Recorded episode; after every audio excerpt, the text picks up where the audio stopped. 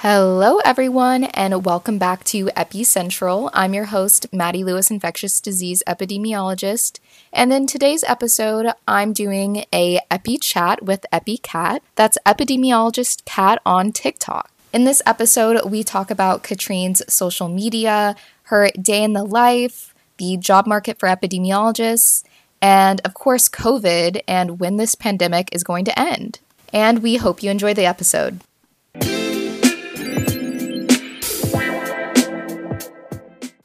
Hey, Kat, welcome to the podcast. So, you're someone that I've known for over a year now. We haven't met in person yet, but we both started our TikToks around June or July of 2020. And now it's January of 2022. And it's so crazy how much has changed in a year and a half. So, tell me, how has your life changed since you started TikTok? Yeah. So I was just thinking about this earlier today is that you were my first friend, I think, on TikTok. I think I met you like my first week on the app because we were both eppies making content. And I think yes. we were the only ones at that time, maybe making videos every day um, about epidemiology concepts. But yeah, so I downloaded TikTok at the beginning of the pandemic, kind of for the same reason everybody else did, because I was bored during the lockdown never intended to make content, never intended to be become this Dr. Kat kind of character. Because, uh, but I, in a, as I was scrolling videos, I was seeing, you know, people's dogs and their food and people dancing, and also a lot of unfortunate COVID 19 misinformation. So, because of that, I started to naively think I could help and fix it, the problem. So I started making videos and I had no clue like what a big kind of issue and problem it really was until I started to do it. But yeah, that so that is pretty much how how it started and then kind of how it's changed is I mean, obviously the accounts grew. so I have a lot more followers now than I had two years ago, um, or a year and a half, or whatever, how long it's been. I don't even know.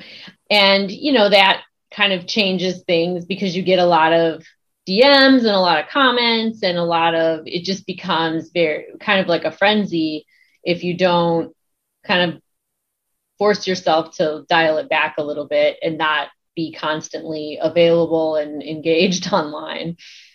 So, what's the craziest thing a troll has said to you or has done to you? Yeah, so I've gotten crazy funny and crazy scary both. And so I guess I can talk about both of them. Like and I was I was just thinking yesterday there was somebody that commented actually sent me a DM I made a video yesterday and someone sent me a DM right after I posted it saying, How many cats does it take to be a know it all on Instagram?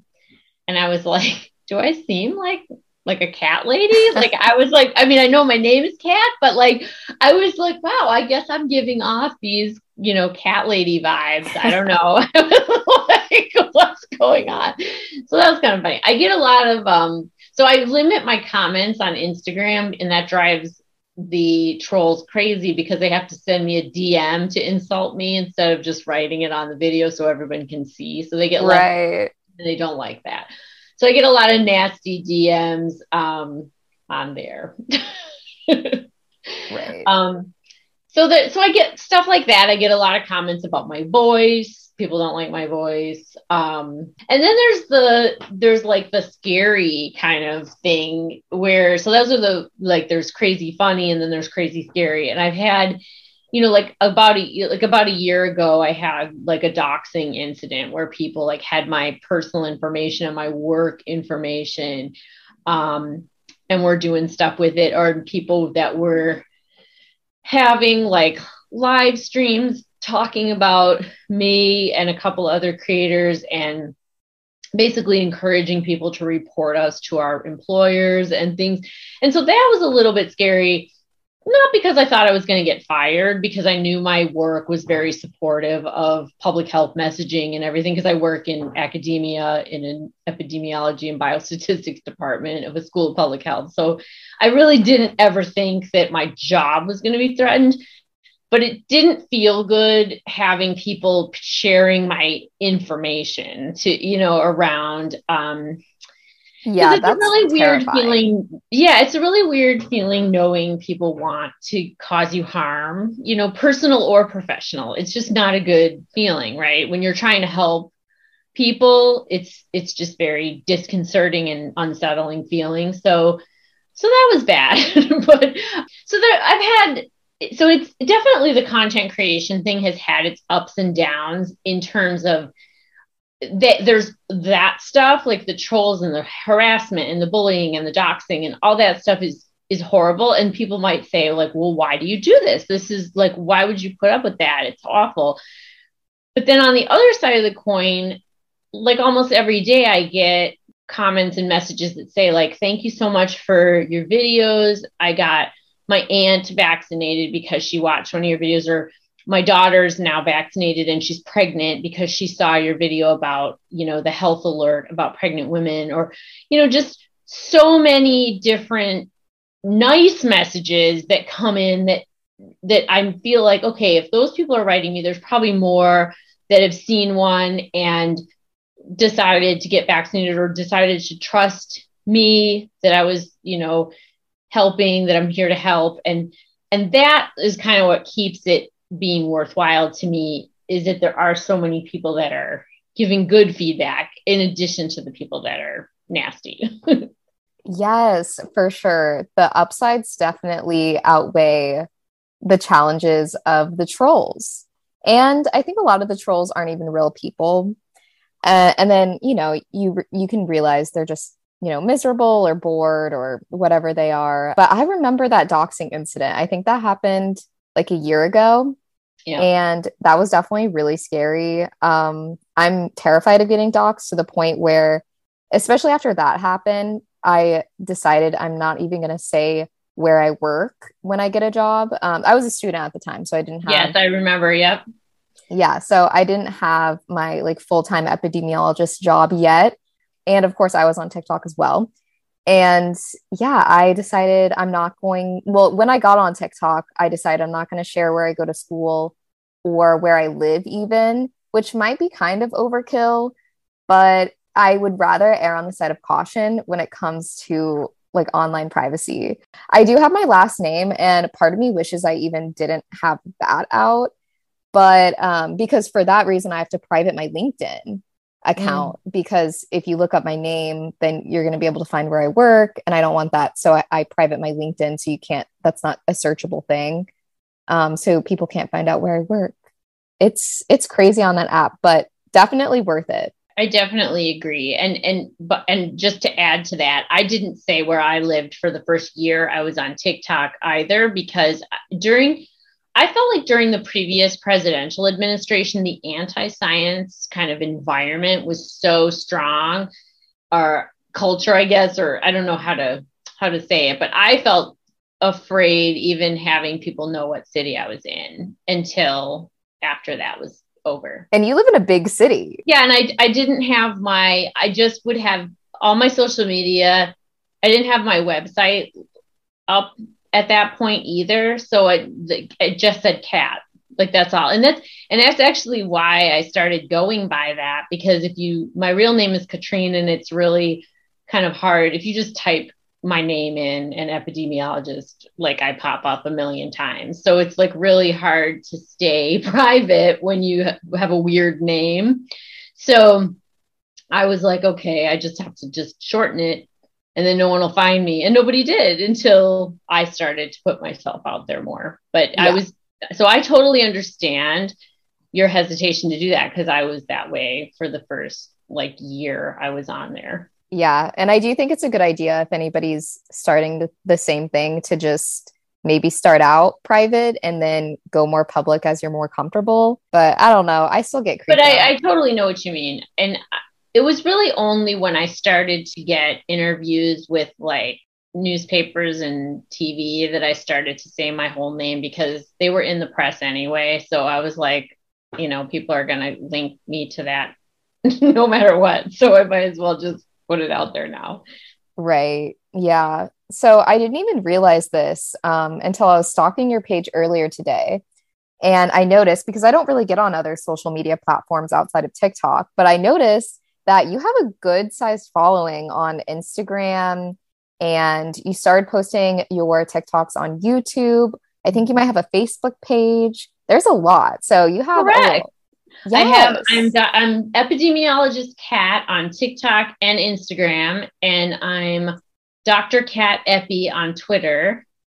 And oh, I'm epidemiologist Kat also on YouTube, I think. Yeah, so I've got a lot of a lot of different pages. And really it's it's me posting my videos on multiple platforms. And the reason I did that is because as I become more social media savvy during this endeavor, I realized there's different demographics on all the different social media platforms. So, like Twitter is like a kind of older, more professional audience, and then t- TikTok and YouTube are younger.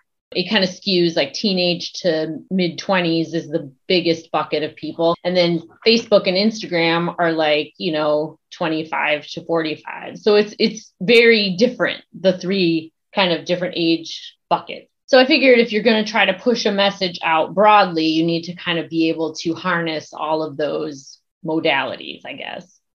As you're getting more social media savvy, do you see yourself making social media more of a core part of your career rather than a hobby?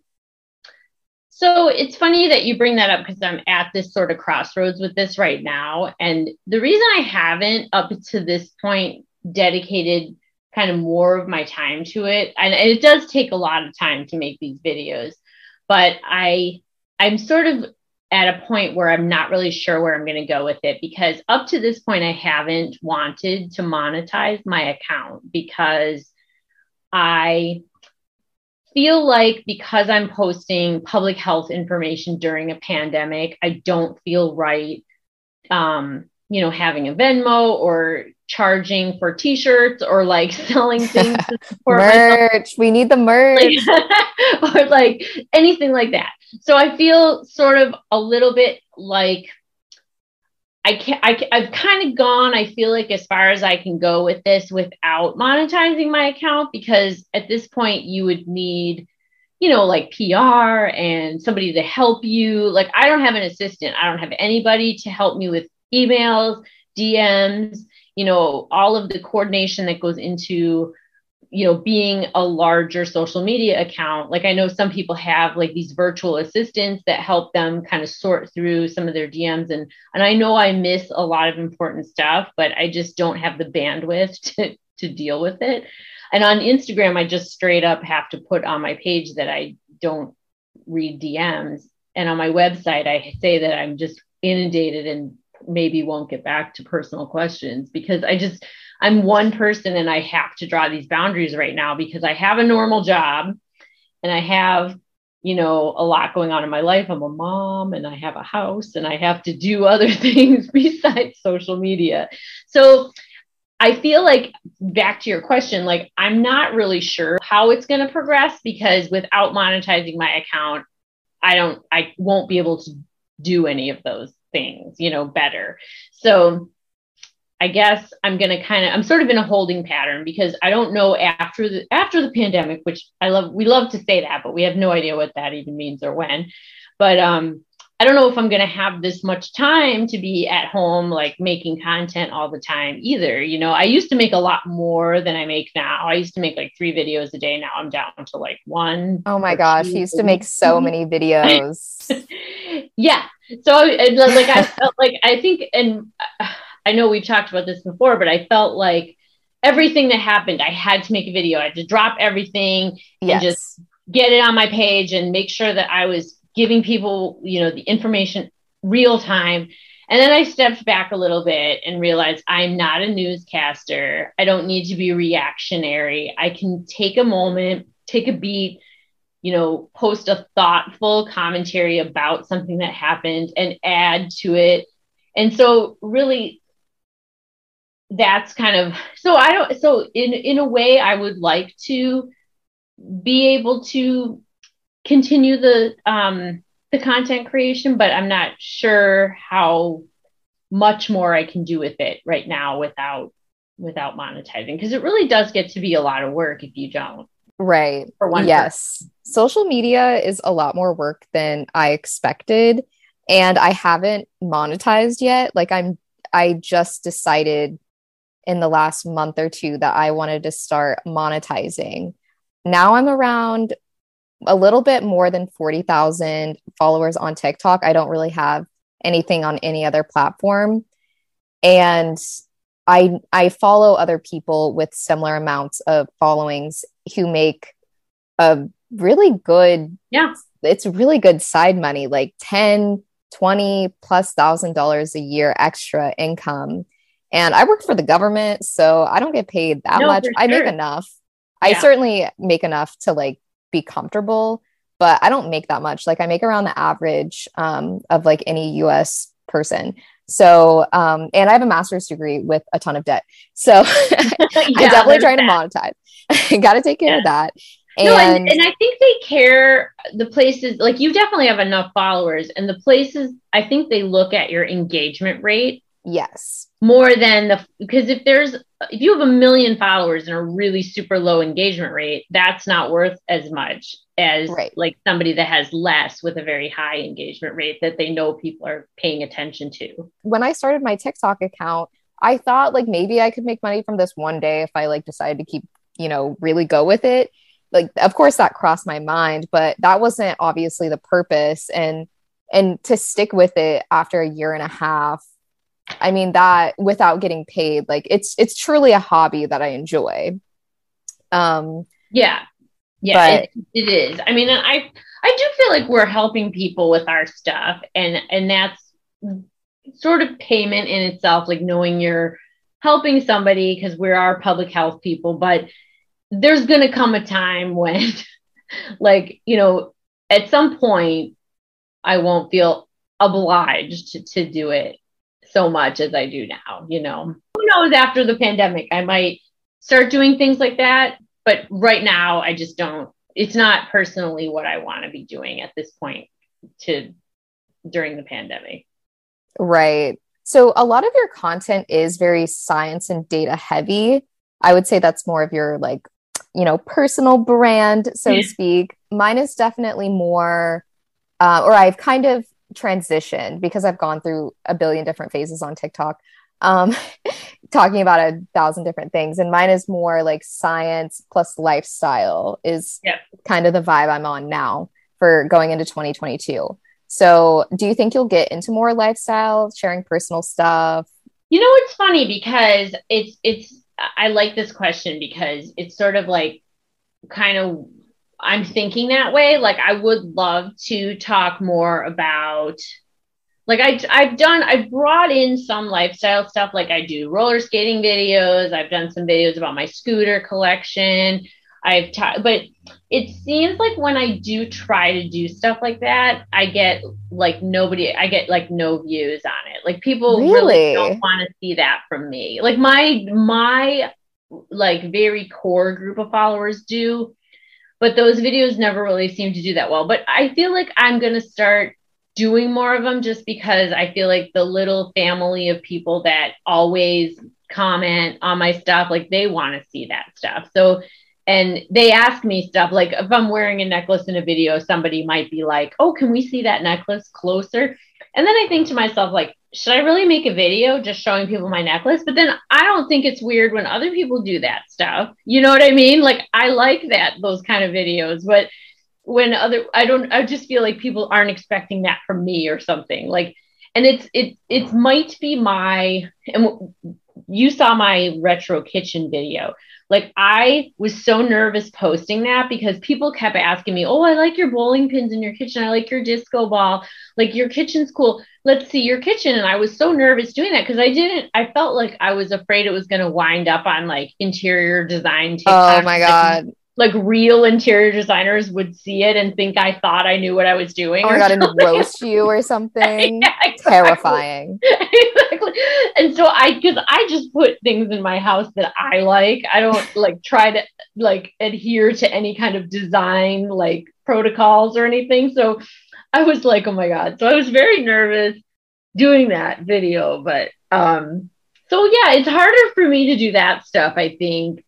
Um I'm more nervous posting that stuff than I am doing science. I think you should start doing vlogs. I think that could be fun. I started doing that in December. I did Vlogmas and I had never made a vlog before then.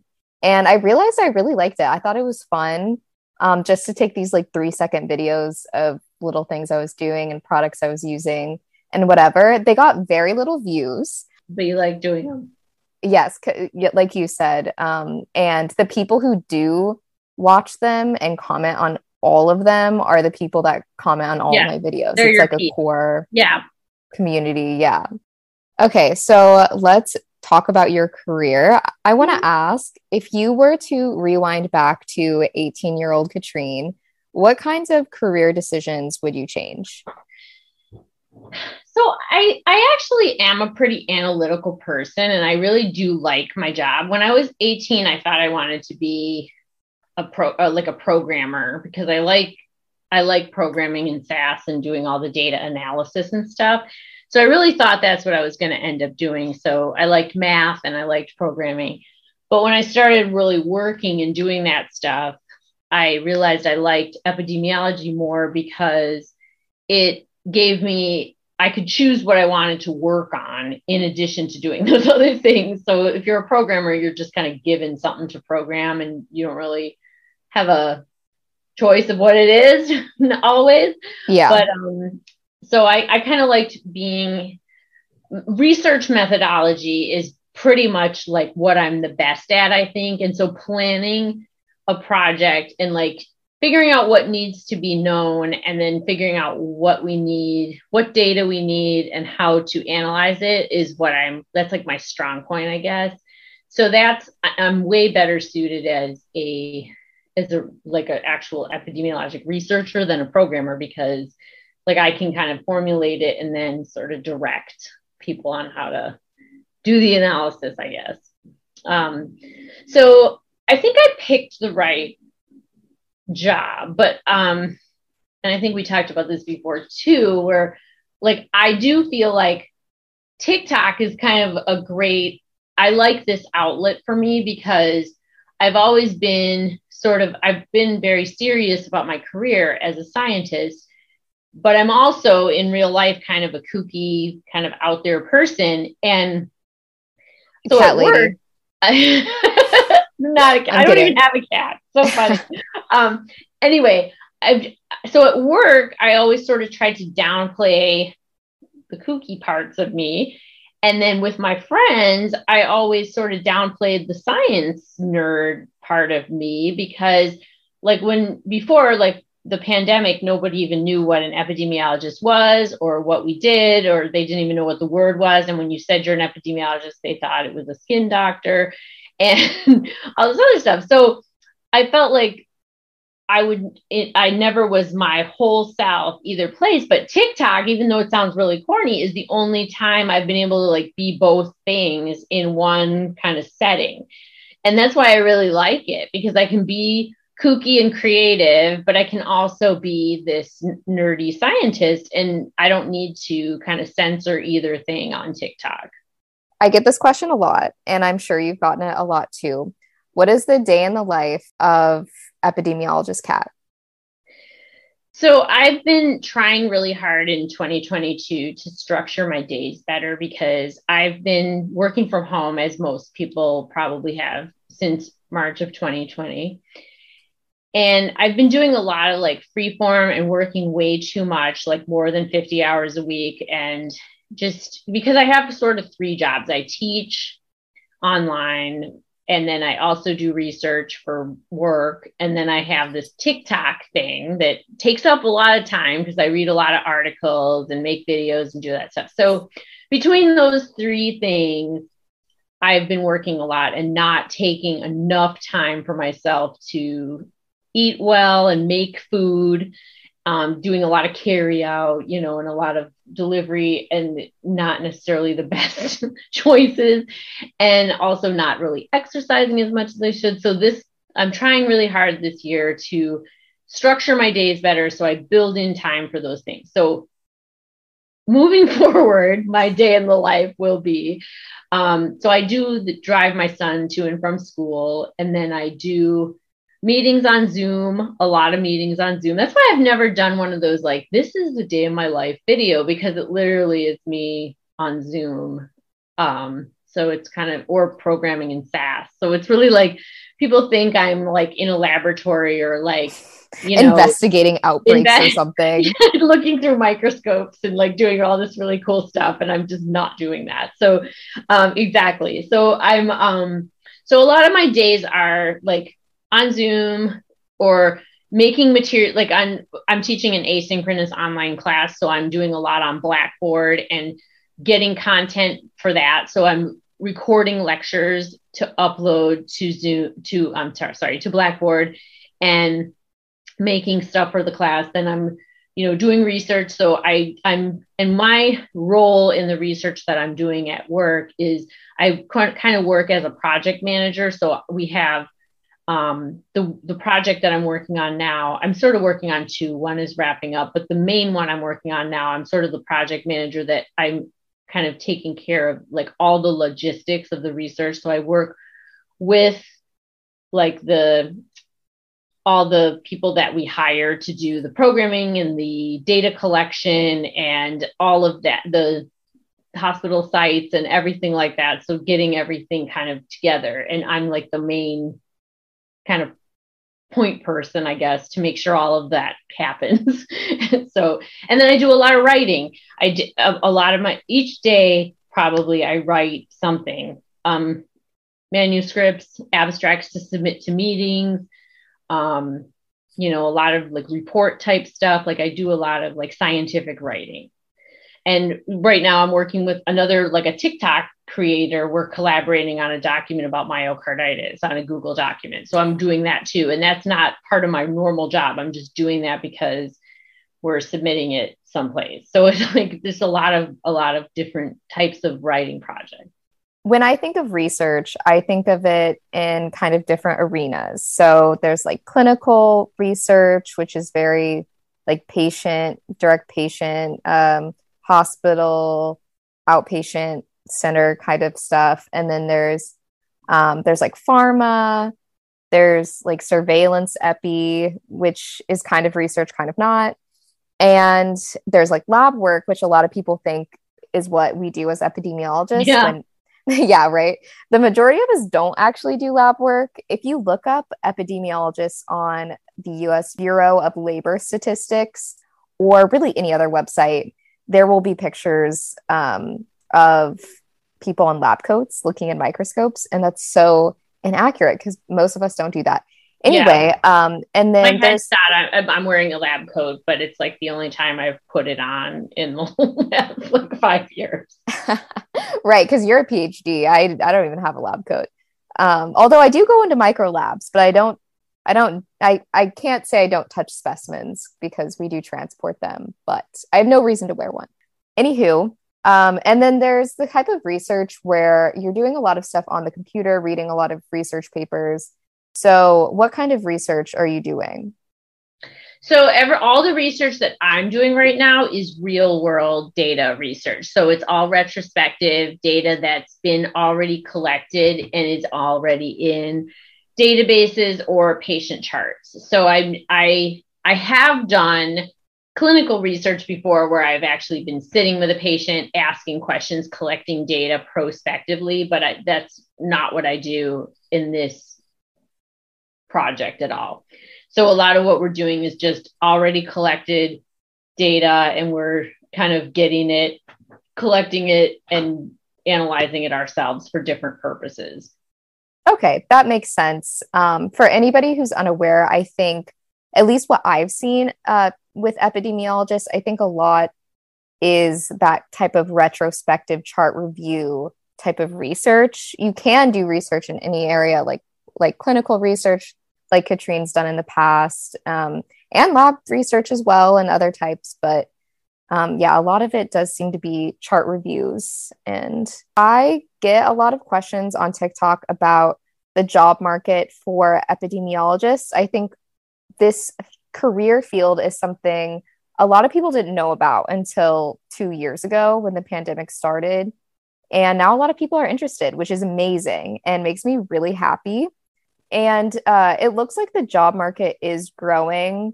Before the pandemic, the US Bureau of Labor Statistics cited that that job outlook for EPIs was, I believe, 9%.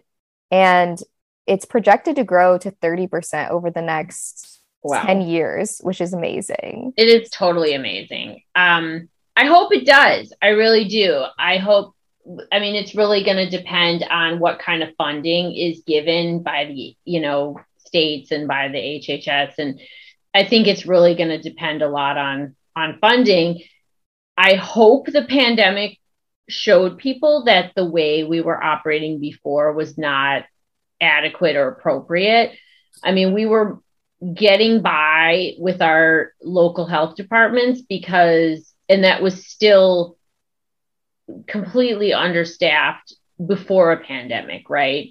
And then the pandemic just completely broke the healthcare system and the public health system because it was like already operating at like you know we were already overwhelmed and understaffed yeah. and underfunded. Exactly. And i'm talking like i even know what i'm talking about. I don't work at a health department and i you know have never worked at a health department but i just know from talking to colleagues and um, being involved here in chicago that that um, has been it was a problem before and it's it's crisis standards now you know you, there's just no two ways about it but hopefully there'll be more infrastructure built for the public health system because we truly need it more now than ever. And if there's another pandemic like this, I mean, this is just. And there gonna, will be. There's yeah. pandemics happen all the time with these ones with, there's always emerging infectious diseases. Correct. I mean, in the last like 50, 80 years, there's been Ebola and Zika and HIV and so many others. And yeah, it's certainly needed. So I would definitely encourage people to go into this career field. Um, I think Katrine's right that the funding, a lot of our jobs are dependent on government funding. And so if there's no government interest, to keep us going, then we're not guaranteed our jobs. But I also think there is opportunities in the private, I guess, industry with with occupational health and you know public health officers. And I do think more private businesses will be allocating more money to those types of positions for us because now that we've gone through this pandemic and I mean COVID's not going away, not that we'll be in a pandemic forever, but I do think more businesses are now understanding that pandemics happen and how that mm-hmm. can affect their business. So, okay, so let's pivot and talk about COVID for a little bit. How do you think COVID's going to change over the next year or two? I mean, it's really hard. Anybody who says they know anything about that is just making things up because we don't really know. I mean, honestly, we don't. I mean, hopefully what we have a couple I mean, for Omicron, we we've seen that some of the other countries, South Africa, the UK, are starting to experience a decline or already have. So this tends this viral variant seems to have explosive growth, explosive transmission, and then kind of turn around it seems like. If if any if the data that we're looking at from other geographies is, is generalizable to ours we should be seeing a turnaround in a while but it's there's going to be a lot of infections before that happens unfortunately. After that i don't know what's going to happen. We really need to though vaccinate the african continent because if we don't right now there's only 9.5%, I think I looked yesterday, 9.5% of the whole continent is fully vaccinated, which is really bad. Um, and if we don't do that, we're just going to keep getting these viral variants that end up spreading. Vaccine equity needs to be the priority for 2022, um, like the priority, because yes you know, we're talking now about fourth doses in, in Israel and stuff. Like some people haven't had their first dose in parts of the of the world. So we need to really look at that and pay attention to it because we're not healthy till we're all healthy, right? So it's like if we don't do that, it's like we're fighting a fire just in the upstairs of a house while it still continues to burn downstairs. It's just not going to work. Yes, that is so true. And I think that kind of goes overlooked a lot. And people think, oh, when's going to be, when are we going to have dose four, dose five, dose a thousand? But until we get the world vaccinated, these mutations are just going to continue. I mean, they're going to continue anyway, yeah. but they're going to continue at a faster rate so i and i completely agree. Nobody knows what's going to happen. There's been a lot there's been a lot of talk um, among everyone and in the epidemiology like community on twitter um, about this pandemic becoming endemic. So do you want to talk about that and the potential for that to happen you know, I get that question like every day. Is this yeah, pandemic is becoming well, people want to know when's this pandemic going to end? I mean, we're definitely going to. I mean, COVID is not going anywhere. I think we've lost. We've definitely passed surpassed the window of, you know, eradicating COVID. Right. So it's not going anywhere. So it's going to be endemic at some point. But right now, we are still seeing epidemic outbreaks of COVID and like this Omicron surge is like nothing we've ever seen before. So we are absolutely nowhere near endemic proportions at this time.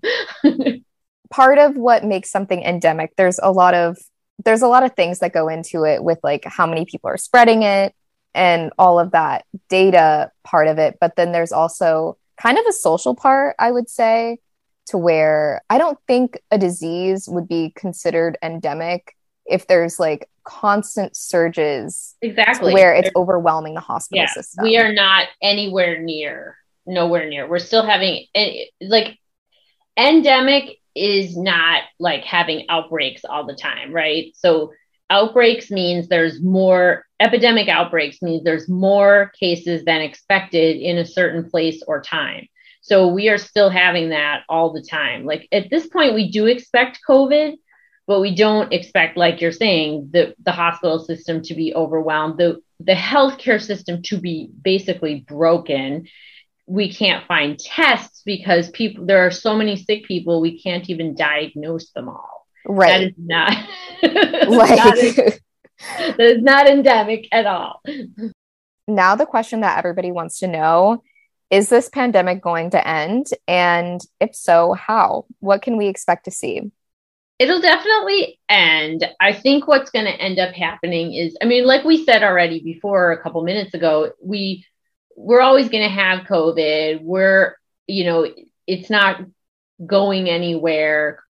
You know, they are working on pan coronavirus vaccines, which this would be also work for. We will probably, at some point, we may even need another booster um, we don't know. I mean, like I said, I don't know how it's going to end or or when, but pandemics do end, and you know, it took a long time to get out of the 1918 flu pandemic, and they had no vaccines, they had nothing. So, but that still ended without anything. Yeah. They did a lot of the same mitigations that we do. Like I, they wore masks, right? they wore masks they they knew that being in crowded social gatherings i have a video on my page about like there was like a clipping from a newspaper from 1918 basically saying like stay with your own family like they had something crazy like the the boy scouts will be patrolling the streets to see if you need anything or something. That's so cute. It was yeah i'm like and then it was like we need um and oh and they said in this article too they said that men who men of course that work in chicago this was a clipping from barrington illinois. It said men that work in chicago and commute on the train should not do that until further notice because they knew that you know traveling back and forth was spreading the virus so it's it's interesting because the public health measures even before some of the sophisticated diagnostics were were identified already. Yeah, nobody knows how this pandemic's going to end. I I do have two not theories, but I do have two ways I can imagine it ending, but I have no idea how it's actually going to play out. I've had theories like this throughout the whole pandemic and most of them are wrong because, you know, you can't predict anything. No, we can't. Like that's and, and people think because we're epidemiologists. We just know how these things are going to, like, people ask me every day, when is this going to end? And it's like, God, I wish I knew. If I knew that, I would make a video about it. yeah, I do. I wonder if it'll be something like HIV, where, well, unfortunately, with HIV, I'm not sure if that pandemic was ever really declared over with. Um, but the relationship we have with HIV in general in the US has changed to where it was a period, and I wasn't alive during this time, but there was a period of a lot of news coverage and worries and fears. And um, and then research came about and um, and then gradually drugs were developed and just gradually the issue became less and less. And hiv is still one of the most significant health issues that we have in the yeah. world. Um, so that's not to say it, that issue is handled but that we're not we're, we don't freak out about it in the US the way that we kind of freak out about COVID because it's not that they're two very different issues. Um, Correct. And they spread very differently. But right. That's that's enough. That's part of it. Is the the mode of transmission is so much crazier when it's a respiratory virus, right? Yeah, exactly. Um, but so I'm not comparing them in that way, but in the way that like I do wonder if it, it'll be this gradual thing where there's, you know, now we have vaccines and we have some drugs, but um, the drugs will get better. We'll develop drugs that handle mild disease better and se- severe disease and death better. So um, we'll see. Or I think maybe there could be a variant that transitions us to yeah. more of an endemic status, um, which could happen. I think a lot of people are wondering. Uh, I've heard a lot of people cite this idea that viruses become more transmissible and less deadly. Um, and I think a lot of people are saying that without really knowing all yeah. the understanding kind of the nuances behind that general trend. And I know you're not a virologist, but do you have, you know, any anything to add to that? So the the issue about like Omicron has it's it has changed the virus itself and the way it infects has changed too. So like what you're saying is how it changed. I mean that's it is not necessarily like the common cold, which people are saying, which kind of every time I hear that, it makes me crazy because people are getting really sick. You know, it's not the common cold. It's like, not. The common cold to me is like you have a stuffy nose. This was like, this is not that. So people, but it is infecting people differently. Like there's a, there is a couple of studies now showing that it is less, um, it infects less in the lower respiratory, like the lungs and bronchial tissue, as it does in the upper respiratory, so like the nose and throat. So that makes it less kind of deadly because th- there aren't as many ICU admissions now with Omicron, but there are still a lot of hospitalizations. So this is what I think people don't understand is, is because ICUs are not overflowing and people aren't going on ventilators, there's still a lot of like young, healthy people that um, are not vaccinated that are getting sick and needing supportive care in the hospital and oxygen, even though they're not necessarily getting put into ICU, this is still overwhelming the healthcare system and it's still causing hospitalizations because there are just so many cases. Right.